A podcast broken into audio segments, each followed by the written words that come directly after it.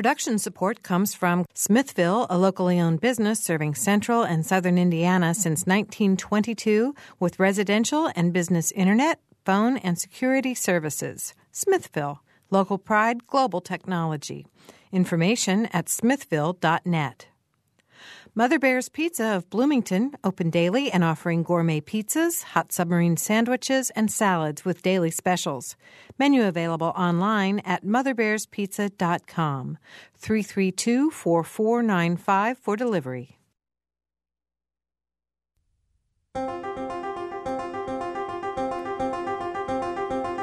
Welcome to Noon Edition. I'm Bob Zaltsberg, editor of the Herald Times in Bloomington, along with Daniel Robison, the assistant news director at WFIU. And today we're going to talk about coal and what it means for Indiana.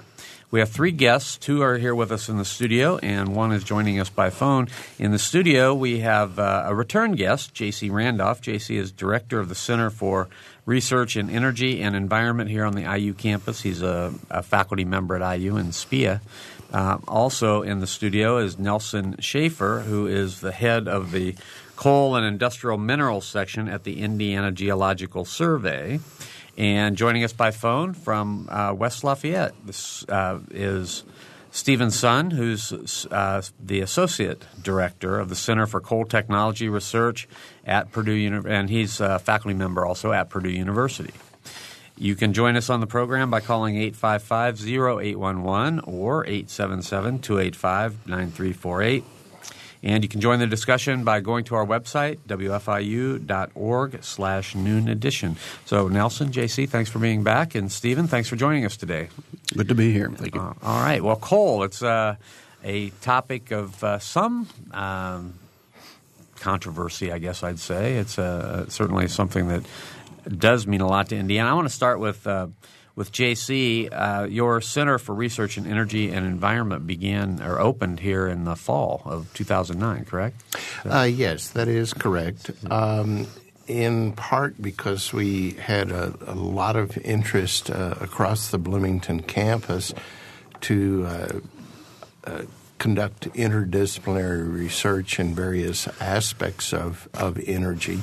Uh, and in particular, uh, the center focuses on the environmental consequences of energy production, distribution, and use. Mm-hmm. Okay. Now, I want to just, I guess, get some more background information. The uh, coal and industrial minerals section at the Geological Survey, what, what's that involved? Well, the uh, Indiana Geological Survey is one of the many affiliated research institutes at Indiana University, sort of like the Kinsey Institute, but not so much fun. We've been studying the resources of Indiana since 1837, and um, we have an ongoing program where we look at all the resources and hazards associated with geology of the state.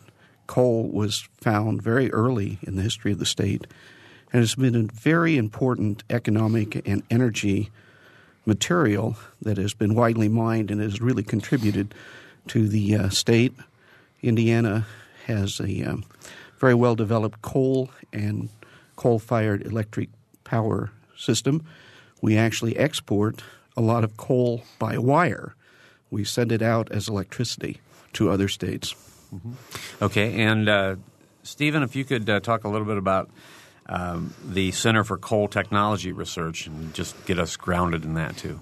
Sure. Uh, the um, the purpose of the Center for Coal Technology and Research is to look at um, various technologies in, involved with coal and to try to, uh, in particular, help the state of Indiana uh, meet the economic and environmental priorities uh, that they have in anything involving coal. So, in my mind, I think our, our purpose really is to try to bring to the table uh, technologies and approaches and information that is uh, is is useful as we move forward. And we we clearly have uh, you know challenges uh, with coal, and uh, uh, and you know it's a great fuel, but uh, there's certainly challenges uh, moving forward. Mm-hmm.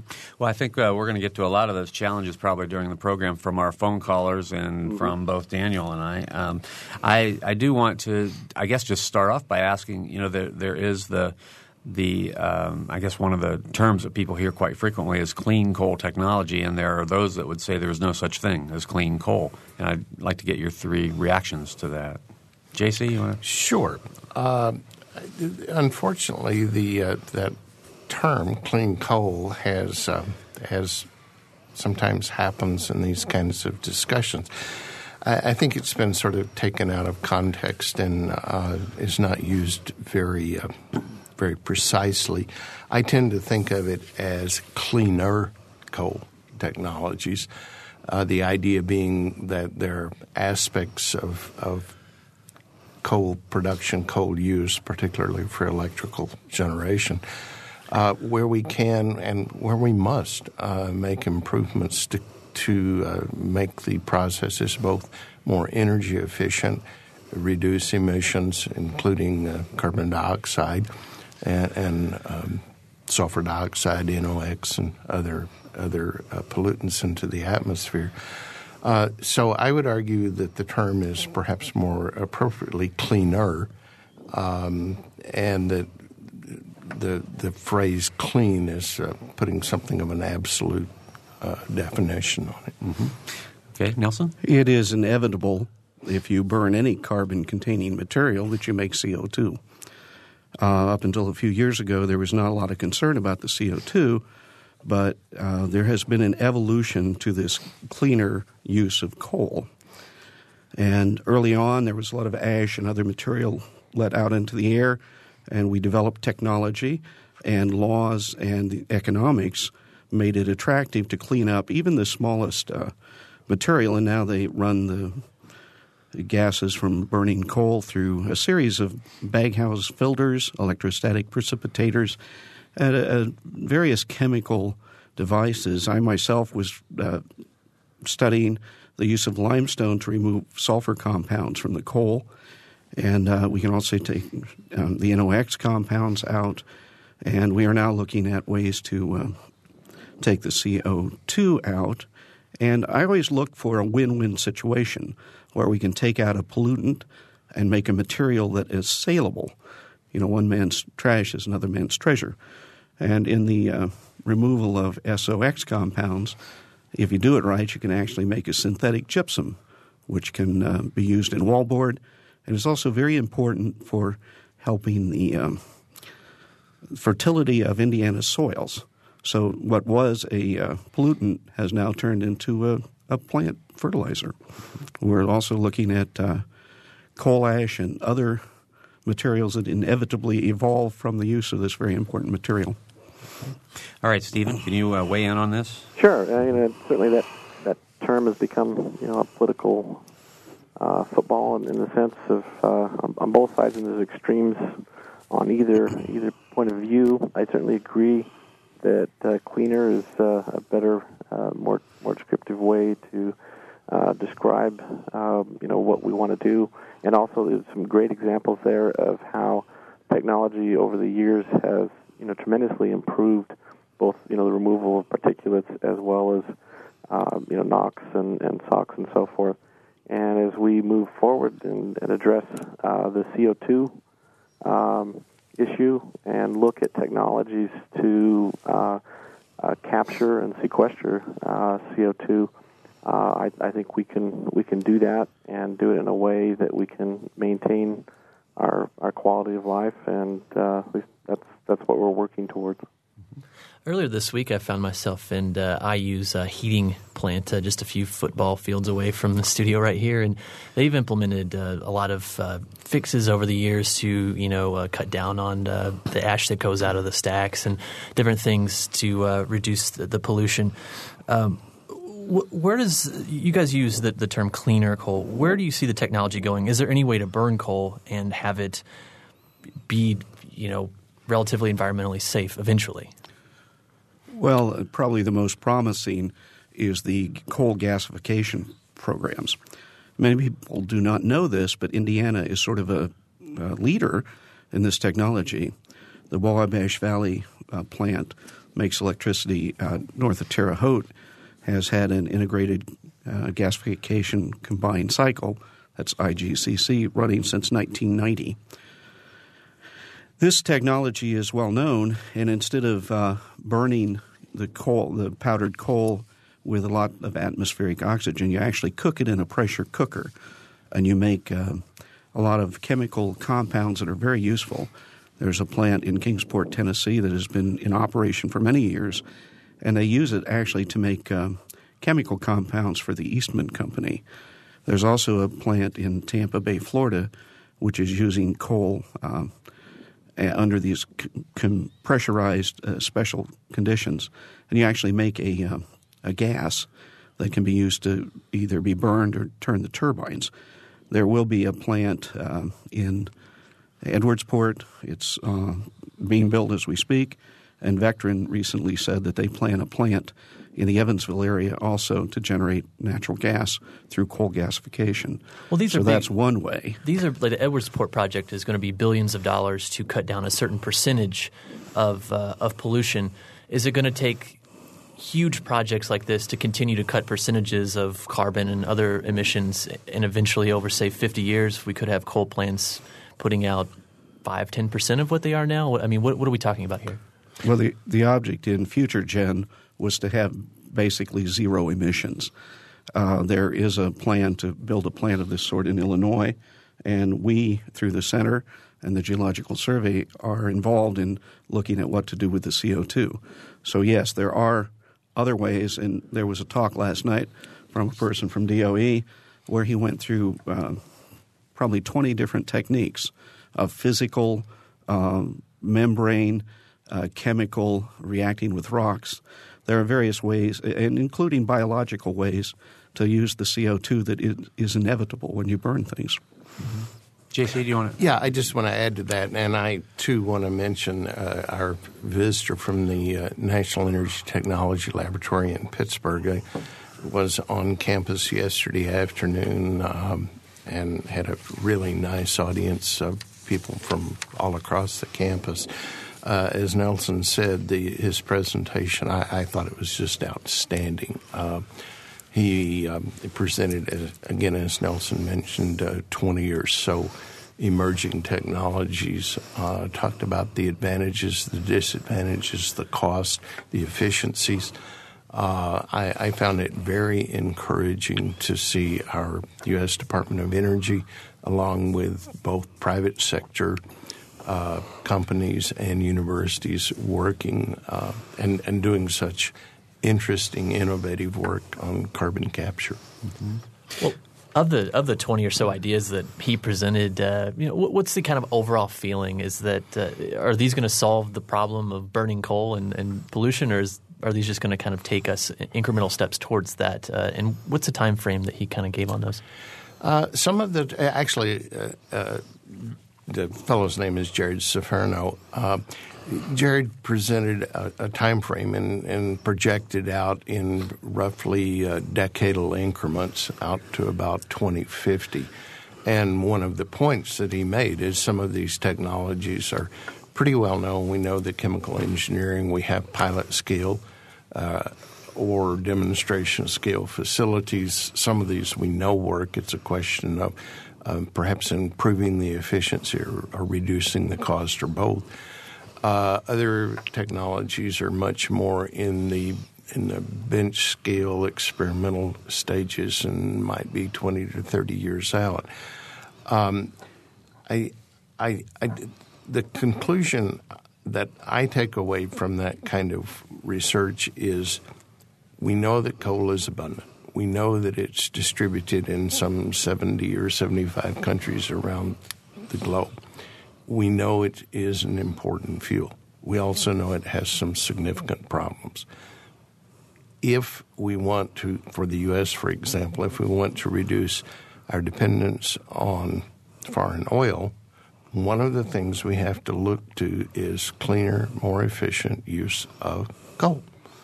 So my view is let's get in there, let's do the science and engineering to develop these technologies, make them as efficient, energy efficient as possible, make them cost as cost efficient as possible. Will we ever get to zero? I don't know. As Nelson mentioned, the, the plant in Mattoon, Illinois, that was one of their goals, is one of their goals.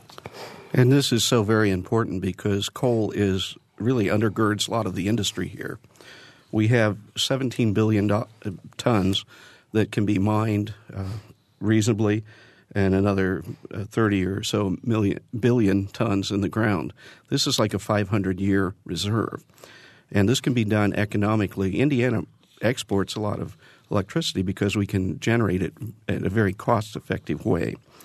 So we are, in fact, uh, very dependent, not just for uh, electricity, but for a lot of other reasons. And coal can be used for a myriad of other industrial techniques, and we, we have a lot of it in the Illinois basin here. Steven, I want to, if you would, hold on to your thoughts about uh, some of these new technologies and what seems promising to you, because we have a phone call and I want to get to that. Okay. Uh, so, Paul, go ahead. Yeah, uh, I'm calling. I'm wondering about. Um, you said you don't know uh, if they will ever get to uh, zero emissions, and you're talking about clean coal, and and you said earlier that the goal is to get to zero percent emissions, but that's not even possible with coal at all. There's, nothing clean about it. No matter what you do to efficient, make to make it, it more efficient. You know, any of these solutions, you're talking thousands of years down the line to make it clean coal, supposedly. And I'm wondering why you're not talking about why didn't you bring anybody else with sort of uh, really talking about renewable energy sources that are not the supposed clean coal? Thanks. All right. Well, I guess I, let me respond to that. Uh, that isn't the topic today. Topic is coal, and uh, we'll trust that Paul and other callers might call in with their point of view about these kind of things. But you guys want to respond to? Yeah, let me let me respond to that because um, the uh, subject of renewable energy comes up almost always in this kind of discussion. It's an important one. It's one where we're making huge progress. I'm pleased that Indiana is one of the leading states in developing wind energy the the development of renewable energy resources that can displace some of the demand for electricity is absolutely critical. It's a question of timing. The demands for electrical production, the consumption now, uh, are projected. If you look at various uh, projections, both uh, done, for example, by the uh, National Academy of Science and uh, other organizations, we're going to see electrical uh, demand continue to rise, particularly in China. Uh, the ability to meet that demand and a significant amount of that demand with renewables, we simply don't we, we don't have the technology sufficiently well developed there are some limitations. Some are geographic limitations. Some relate to weather, a variety of other things. To try to move forward, that's really important, but it's not going to happen overnight. Okay. Uh, Steven, do you want to uh, weigh in on any part of this discussion? Sure. Um, I mean, really going back to the, the previous discussion of you know, new plants using gasification and so forth, and the best technology to be the you know the uh, most efficient and so forth is is critically important. But we also need to think about um, retrofitting or dealing with you know the current plants that we have, and, and it was just brought up the time scale for making any change in how we generate our power is decades. So you know, let's say we all decided we wanted to not use coal, it would take uh, decades to to make changes, and and you know, do we have good alternatives for that now, we, really don't.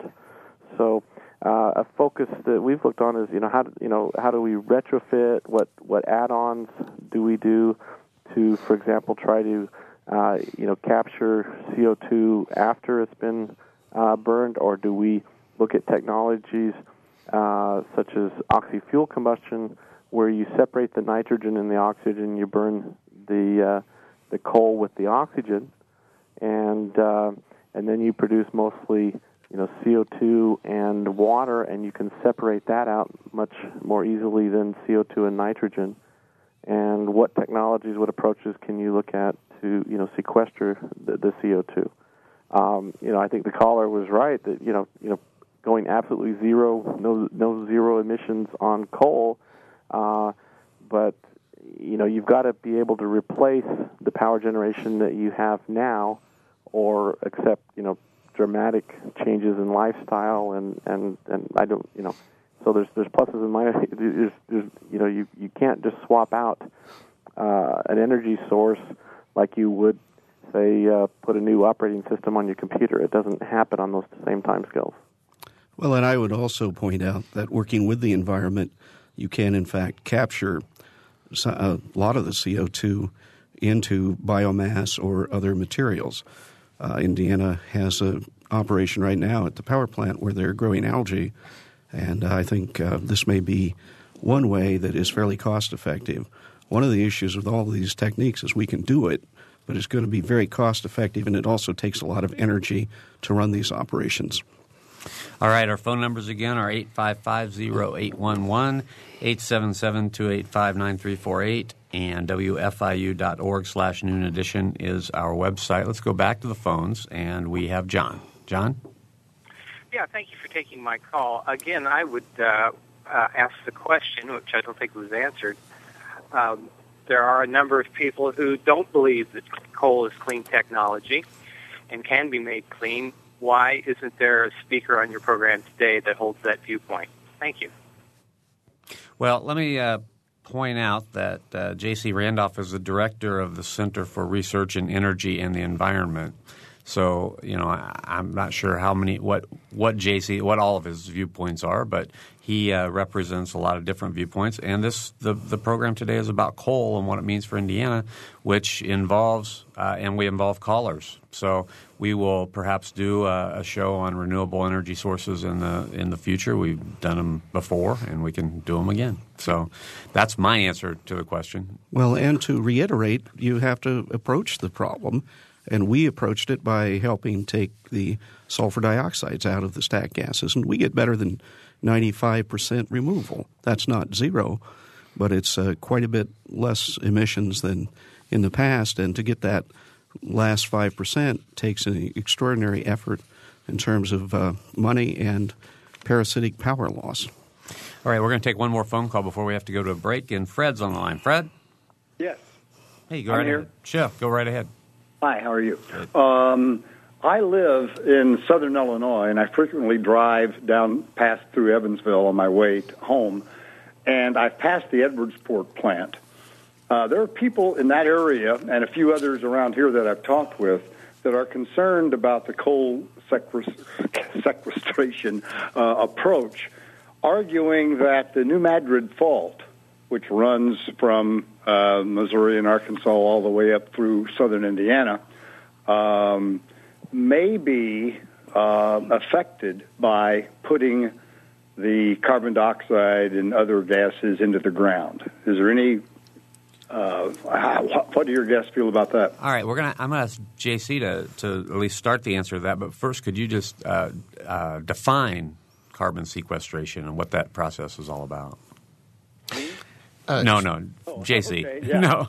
yeah. Thank you. Uh, sure. Uh, there, there are two steps to trying to reduce or largely eliminate uh, CO2 emissions. And uh, the first is, as Nelson has pointed out, you burn an organic compound, you're going to release CO2. So the first of those is to actually capture that CO2, typically through some chemical processes, membranes, and other, other technologies, which we talked about earlier. The second step then is okay, now that we've got the CO2, what do we do with it? Um, there are a, a, variety of carbon sequestration uh, approaches that have been considered. These include using biological uptake, uh, increased uh, reforestation, decreased forestation, where you get where you basically use the process of photosynthesis to capture CO2. That's going to help, but that's not that's even globally that's not going to be enough. Uh, another approach uh, that's uh, receiving quite a bit of attention now is to again use photosynthesis, but direct it into algal growth. uh, and use those algae, uh, both extracting lipids from them and using them potentially for liquid fuels, uh, and then using the cellulosic materials from algae, perhaps co-fired with uh, pulverized coal, or perhaps used uh, as an organic fertilizer. Uh, another approach to sequestration is locking the CO2, locking in the sense of putting it someplace for a long time. Geological uh, sequestration, what our caller mentioned, is right now thought to be one of the more promising of those. Uh, there are some approaches that are examining uh, CO2 sequestration in deep oceans. Uh, there are others that are looking at uh, mineral transformation, basically making carbonate minerals and storing them. At the moment, geological sequestration, and I'm not a geologist, I do work closely with several colleagues in the Indiana Geological Survey and in the Department of Geological Sciences. Um, my understanding is uh, that there's significant effort with very major funding from the U.S. Department of Energy looking at the risk that would be associated, including the possibility of influencing earthquake potential. Again, uh, the topic really needs to be addressed by a geophysicist, but my understanding is that uh, research addressing that is very much ongoing. Steven, do you have uh, something to add to that? No, I'm not a geologist either, okay. but I, I, mean it's a it's a true concern of uh, what will happen to CO2 if it's uh, pumped into the ground. I mean, when in oil recovery, it's it's that's done uh, now in Texas and other places. Uh, so some of those technologies exist.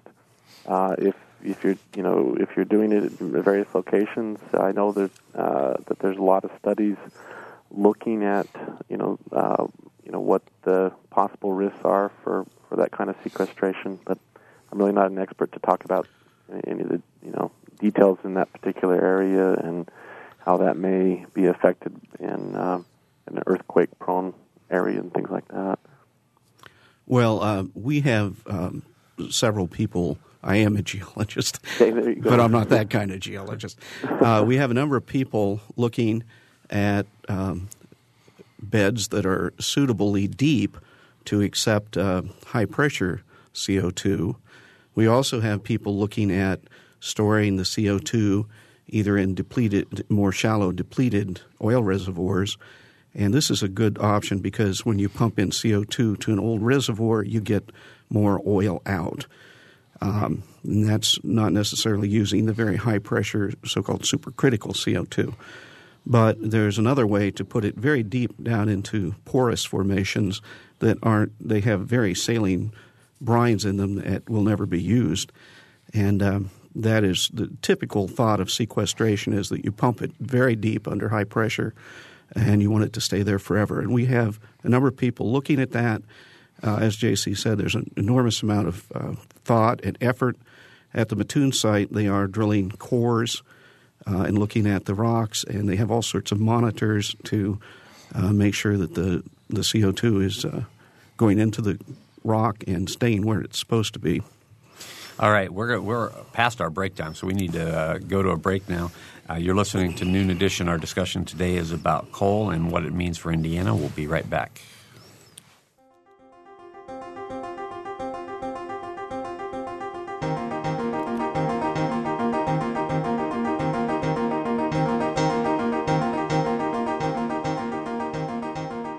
You're listening to Noon Edition on member supported WFIU. Production support comes from Smithville Telephone Information at smithville.net and from Mother Bear's Pizza at motherbearspizza.com. You can take WFIU programs with you by downloading our podcasts. Podcasting is a convenient and easy way to download audio files directly to your computer, iPod, or portable player. You can download podcasts of full length programs like Noon Edition, Ask the Mayor, and Harmonia or short features like Kinsey Confidential, the Ether Game musical mini quiz, as well as movie, play, and opera reviews. Find out more by going to our website, WFIU.org. And have you heard WFIU's news features? On Monday, Wednesdays, and Fridays, the WFIU News team brings you expanded and in-depth reports on topics affecting South Central Indiana. Listen at 8:33 a.m. and 5:45 p.m. every Monday, Wednesday, and Friday to catch that day's feature. If you miss one, that's okay. They're archived on our website, wfiu.org, and the best features from each week can be heard Saturday mornings at 7:45. All right, we're talking about coal today on Noon Edition. Coal and what it means for Indiana. We have three guests with us. Uh, J.C. Randolph is here. He's the director of the Center for Research in Energy and the Environment on the IU campus. We have uh, Steven Son from West Lafayette. He's joined us by phone. He is associate director of the Center for Coal Technology Research. He's a faculty member at Purdue. And Nelson R. Shaffer is here. He's head of the Coal and Industrial Minerals section at the Indiana Geological Survey. If you want to join us on the program, offer your thoughts and your questions, please call us at 855 0811 or outside of the Bloomington area 877 285 9348. You can also go to our website, wfiu.org slash noon edition, and you can email us from there or send us your send us any comments or questions. Daniel? Uh, before I, I, get to our first uh, email question, I wanted to get back to something we, we talked about briefly uh, before the break.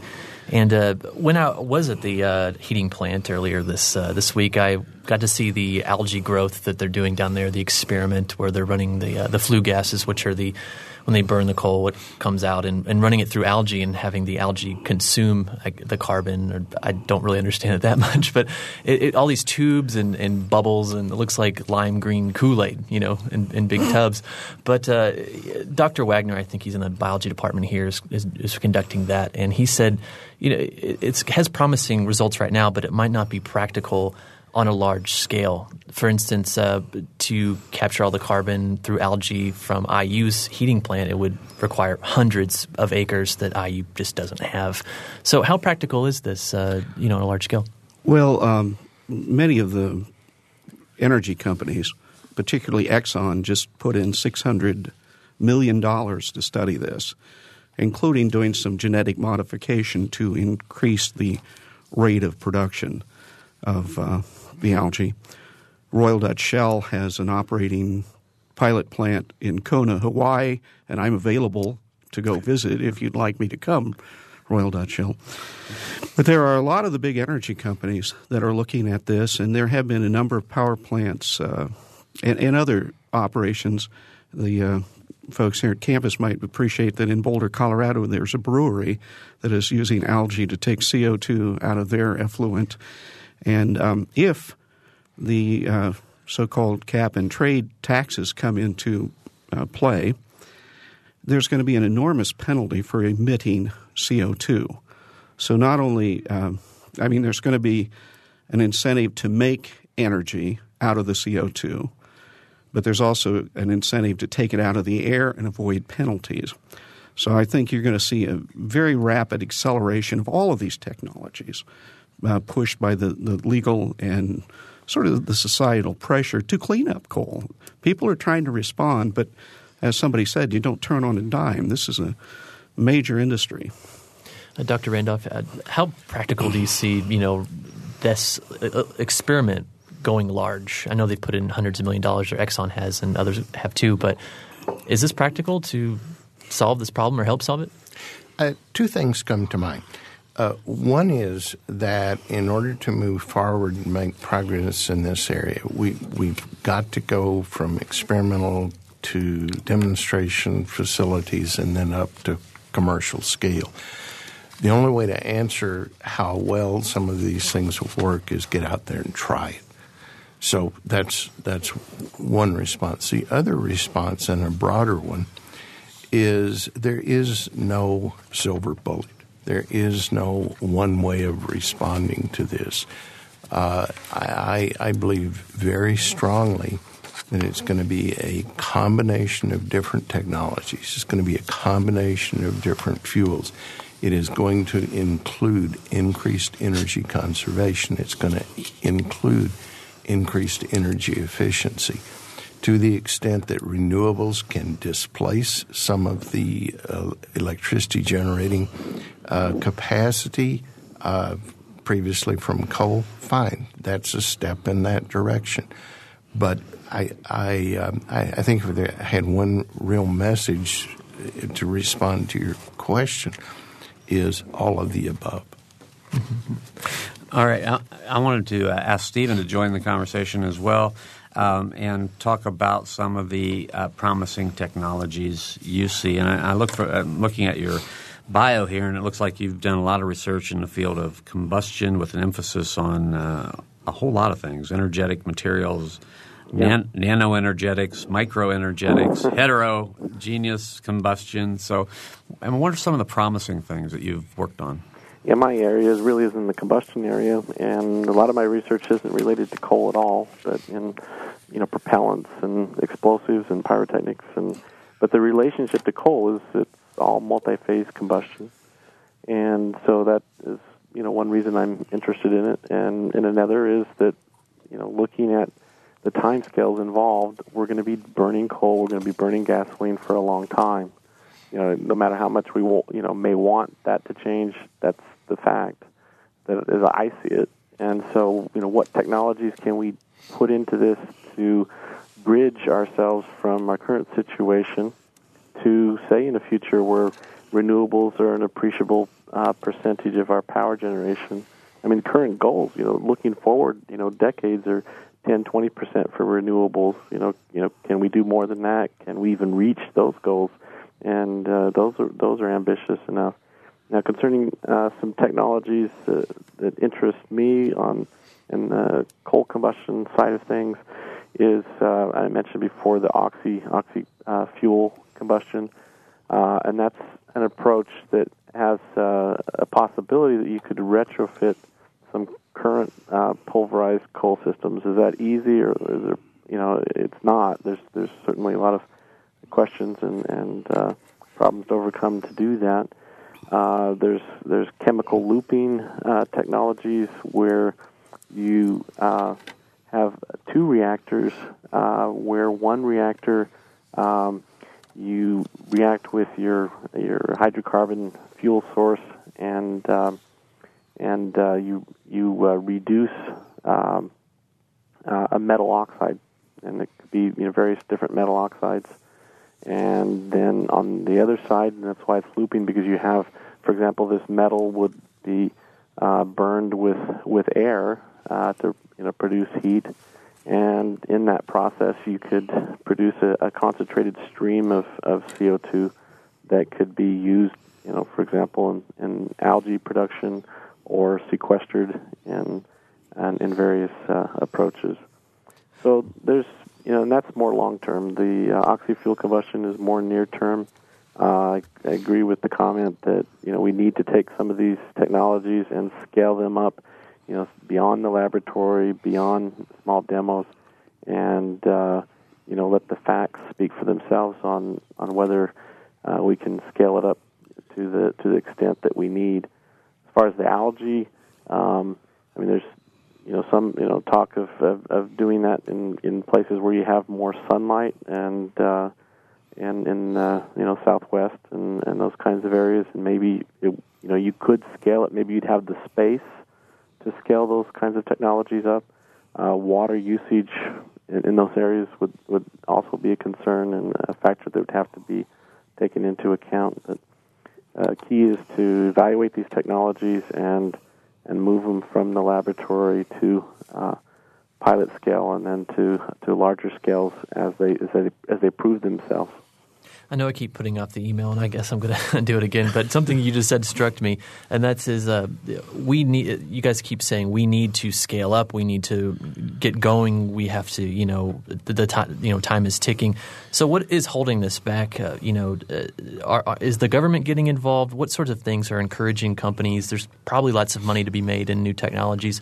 What sort of things need to happen to get these experiments into, uh, you know, moving faster?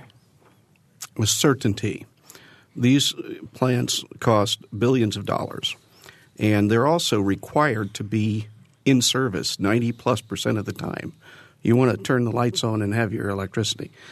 So they can't take major moves unless the technology is proven and unless the business and legal climate allows them to recoup that investment. Uh, some the reason that some of these events are happening in Indiana is because the um, utility rate structure allows people to uh, u- advance some of these technologies to the large scale. Um, and that's what Jared uh, mentioned too. There are all of these techniques, but scaling them up. We work at a university and we work on the basic fundamental science, but there's an awful lot of bells and whistles and gears and valves and that kind of thing that has to work. And, and they have to work, or you're penalized or things go down. And that's why it's so important that Purdue is involved in some of these things. They do have the engineering capabilities, and uh, the utilities who burn most of the coal have to be very cautious. All right, we're going to go to the uh, phones, and we have a call from Joseph. Joseph, go ahead. Hi. Yeah, it's kind of kind of laughing at the last callers you had. They remind me of that commercial where it's uh, you could change the commercial to say it's my energy and I want it now. From that uh, one commercial about my money and I want it now. Uh, what do you, what's the coal? What are the coal people going to do to meet the uh, increased energy demands by people with their computers and games and TVs and cars that plug in? There's going to be a very big increased demand for energy. That's number one. Number two, what are you doing about the so-called uh, strip mining and the reclamation? Uh, what are things being done there? And what are things being done for the safety of miners? And then uh, finally, uh, what's wrong with 90 95% efficiency? I mean, when you compare it to 100 years ago, there was the skies were black with coal. Now you can barely see anything. So I guess those three questions are miner safety, uh, strip mining, and why why aren't we satisfied with 95%? Well, I, I can take part of this. Um, one of the drawbacks uh, is the time and effort it takes to get a site prepared. And there is a very large coal mine coming on stream, and I think it will sell some of its coal to the Edwardsport setup. Um, and we mentioned before, it takes a long time to get these things underway. Indiana is gearing up to do more mining. We are doing research on innovative things like underground coal gasification, where you don't even have to dig up the coal. We are also looking at producing methane from the coal beds, which is a hazard, but it's also something that you can burn to make energy. The state uh, decided that it was important to have new miners, and they underwrote a program. There's a mine technology program at Vincennes University that's sponsored by the state of Indiana, and they also have a mine safety operation the uh, Mine Safety Health Administration from the federal government uh, watches all these mines. Miners have to be trained extensively and retrained. Uh, anytime there's an incident, there's a report. Even geologists that go into the mines are expected to be trained. Uh, that operation uh, also is run out of the Vincennes University area. So, yes, there is a lot of effort to get ready to uh, mine more coal if we can about the strip mining? The, where they take off the top of mountains? People are complaining about that in Kentucky. What? Well, we, we have no mountains here in Indiana. Oh, it's all underground? No, but we do do large area strip mining, but that's uh, very tightly controlled. The oh. Division oh. of Reclamation, anybody who mines has to get uh, permits, and they have to tell how they're going to mine and what they're going to do afterwards. Mm-hmm. Uh, after in 1970, strip mine law changed, and uh, the miners came under a great deal of scrutiny. Every ton of coal they mine, they put into a fund, the Abandoned Mine Lands Fund, and that comes back to the state to fix up mined lands that were mined before the, the, the law. But right now, they have to get bonds, and in order to get that bond money back, they have to get uh, a lot of reclamation. In fact, um, if you're in prime farmland, you have to show that you have uh, crop or, or other pasture productivity equal or greater than what it was before you strip mined it. So they put things back and put the soil on the top and oh, do a great. lot of work. There's also a lot of effort to uh, to grow hardwood and other valuable trees. Um, and, and in addition to that, a lot of these mine lands can be used for renewable energy. Um, there are people looking at switchgrass, which is a fast growing cellulosic fuel. So there is a lot of work being done, and Uh, there were uh, issues in the past of strip mining, um, but now we do a lot of effort to clean things up, and we're also looking at ways to ameliorate the acid production uh, through bioreactors and all sorts of things. Great. What's wrong with 95% efficiency? I mean, that's pretty good. Why, why all the extra money to for the extra 5%? Uh, well, it, it's it is common in in chemistry that you can do uh, a good job, but to do a perfect job, it takes a lot lot more than uh, just to do an adequate job, I guess. And that that's all defined by what society wants. Oh, I see. Okay, great. Well, another thing to add to that is that um, you know if you're talking about uh, you know particulate pollution and things like that, you can get you know very good, and that's why you know the skies aren't like like they were in the past. Yeah. But if you're thinking about CO2, Mm-hmm. that's it's not a minor product, not a minor species coming out of out of the coal power plant. It's a major part of it, and so it's a much uh, more difficult problem to, to deal with that. Mm-hmm. And and you know capturing it and sequestering it, and uh, Mm-hmm. I think you know there's a pretty good history of you know of, of you know vastly improving uh, the, the the in minimizing the pollutant formation. But to deal with the CO2, it's a much bigger problem. Mm-hmm. All right, thanks very much. All right. Thanks a lot Okay. for your call. Uh, 855-0811, 877-285-9348, and wfiu.org slash noon edition. We have an email that came in that I want to I want to read because I don't think it's really accurate, and I just want to make sure. It says uh, the emailer asks, please tell us where the funding comes from for the Coal Energy Research Institute at IU. Um, JC, your your institute is not a coal energy. No. I mean it's Uh, I, I think the our respondent here may be confusing that with the uh, center at Purdue, and, uh, And- so Yeah, and Stevens Center is called the Coal Technology Research uh, Center for Coal Technology Research. Um, i- is, are there corporations that support your institute? Uh, the CCTR? Yeah. I I don't think so. I mean, um, I've been involved with this just a year or two, and the, I think the main funding comes through the state of Indiana. Okay. All right, JC. let me respond to that too. I, I was actually one of the people that helped uh, develop that center, and Right, I've, yeah, I've been on the uh, been on the advisory board since its creation. Uh, yeah, you're, you're correct. Uh, it, it actually operates the other way, and that is the state of Indiana funds the center and also provides funds for research and development projects, uh, both in the private sector, in uh, the university community, and I, if I'm not mistaken, even in some nonprofit organizations. Yeah, I that's right. All right, thanks. Well, in the last few minutes we have here, I kind of wanted to, to get to uh, to this topic here, and that is the the topic of health. And uh, I know a lot of people have written letters to the editor in Bob's paper about this uh, with regards to IU's heating plant. You know, just a, a few hundred feet away from us right now. Saying, you know, they live close to it, their children growing up near it. Uh, I know the concentration of coal plants around Evansville, around that tri state area, is one of the largest, most concentrated areas in the world, and the asthma rates there, people point out, are you know enormously higher than they are in other places of the country, and they sort of see a connection there. So, what risks are there that you know of? You know, living close to a coal plant, living close to having it in the air, you know, where where you live. Um, well, there are a lot of perceived risks.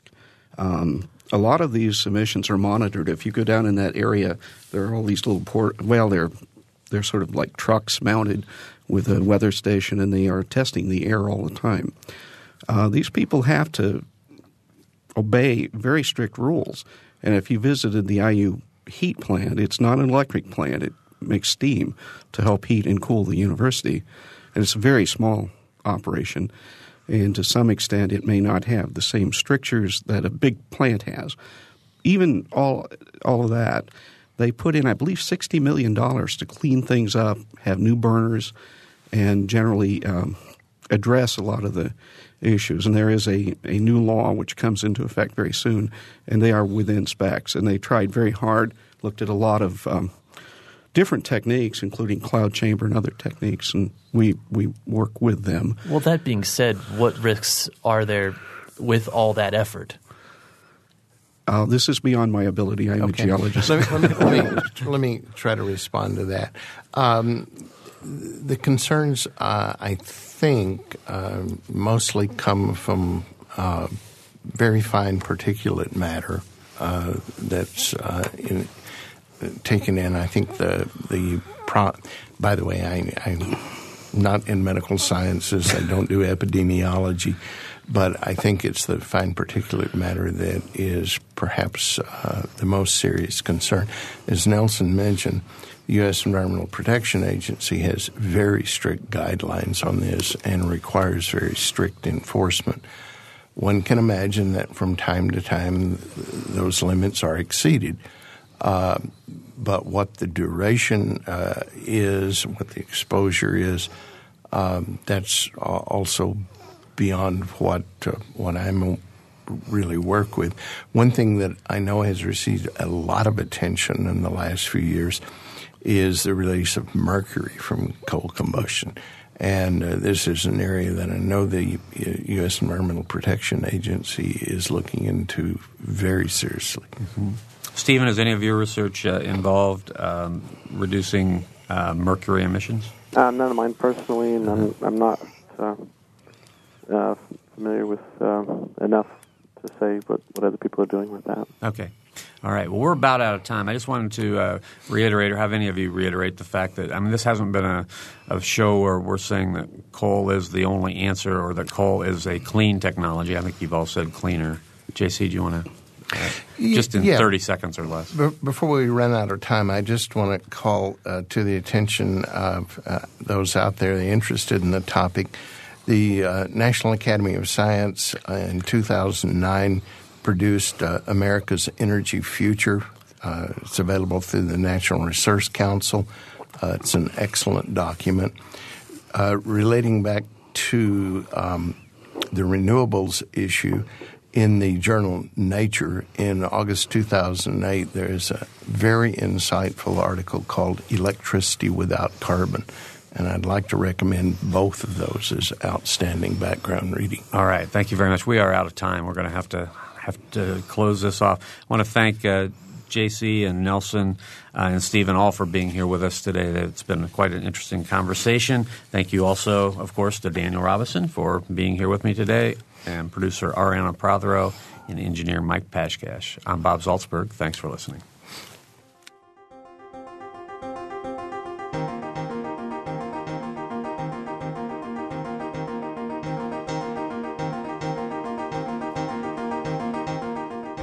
Noon Edition is a production of WFIU and the Herald Times. A podcast of this and other WFIU programs is available at WFIU.org. Production support comes from Smithville, a locally owned business serving central and southern Indiana since 1922 with residential and business internet, voice, and security services. Smithville, local pride, global technology. Information at smithville.net. Mother Bear's Pizza of Bloomington, open daily and offering pizzas, pasta dinners, and wings with daily specials. Menu available online at motherbearspizza.com, 332 4495 for delivery.